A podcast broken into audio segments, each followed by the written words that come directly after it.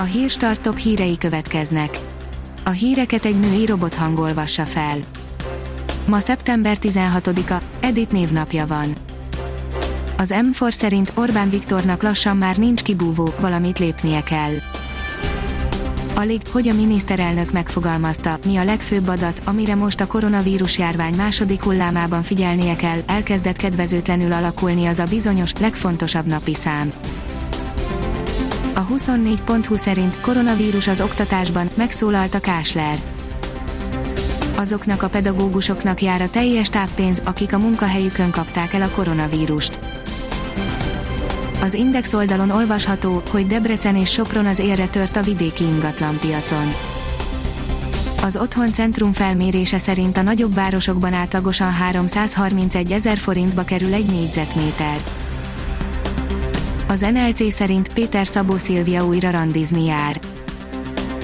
Újra pörgősek a napjai az énekesnőnek, folyamatosan próbál és készül a sztárban sztáradásaira, valamint új dalán is dolgozik, pihenésre viszont nem gondol, mert minden szabadidejét kislányával, Emmával tölt, Péter Szabó Szilvia mindennapjairól mesélt az NLC-nek.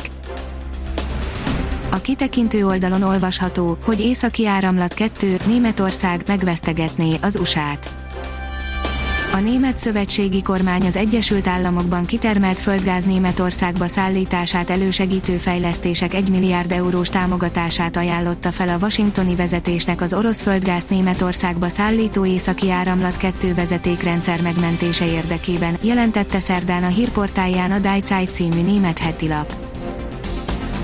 Nullás díjszabás mellett az adatforgalom korlátozása is tilos, írja a Bitport az Európai Bíróság keddi ítélete az NMHH és a Telenor Magyarország vitája nyomán született meg, és a jövőben az egész EU-ban meghatározza majd a szolgáltatók és a hatóságok jogértelmezését a hálózat semlegesség tekintetében.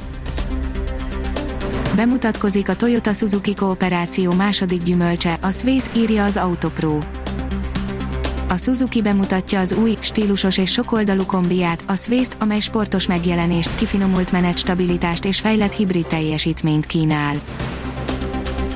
A bizottság elnöke szakított a korábbi liberális gondolkodásmóddal, írja a Hír TV. Az Európai Bizottság elnöke mai beszédében szakított a korábbi liberális gondolkodásmóddal nyilatkozta Dajcs Tamás. A formula írja, minden autóst érintő változások jönnek a kötelező biztosításokban. Jövőre alaposan megváltozhat a kötelező biztosítások díjkínálata, a Magyar Nemzeti Bank ugyanis elvárja a biztosítóktól, hogy a KGFB díjaikat a korábbi statisztikák adatainak felhasználásával alakítsák ki. A 888.hu szerint FTC Dinamo óriási a tét, a találkozó győztese biztosan főtáblás lesz. Szerda este 7 órakor mérkőzik meg egymással a Ferencvárosi Torna Club és a Dinamo Zágráb csapata. A Bajnokok Ligája idei selejtezőjének harmadik fordulójában zárt kapuk mögött rendezik meg a mérkőzést a Grupama arénába. A kiderül szerint közelít a hidegfront, amely véget vet a nyárnak. Észak felől hamarosan hidegfront éri el hazánkat, amelynek hatására országszerte megszűnik a kánikula, de jelentősebb esőre továbbra sem számíthatunk. Ha még több hírt szeretne hallani, kérjük, hogy látogassa meg a podcast.hírstart.hu oldalunkat, vagy keressen minket a Spotify csatornánkon. Az elhangzott hírek teljes terjedelemben elérhetőek weboldalunkon is. A hangfelolvasás nem jöhetett volna létre a Google Cloud és a Centrál Média csoport hírstart fejlesztései nélkül. A hírstart kísérleti adását hallotta, a technológiánkat folyamatosan fejlesztjük.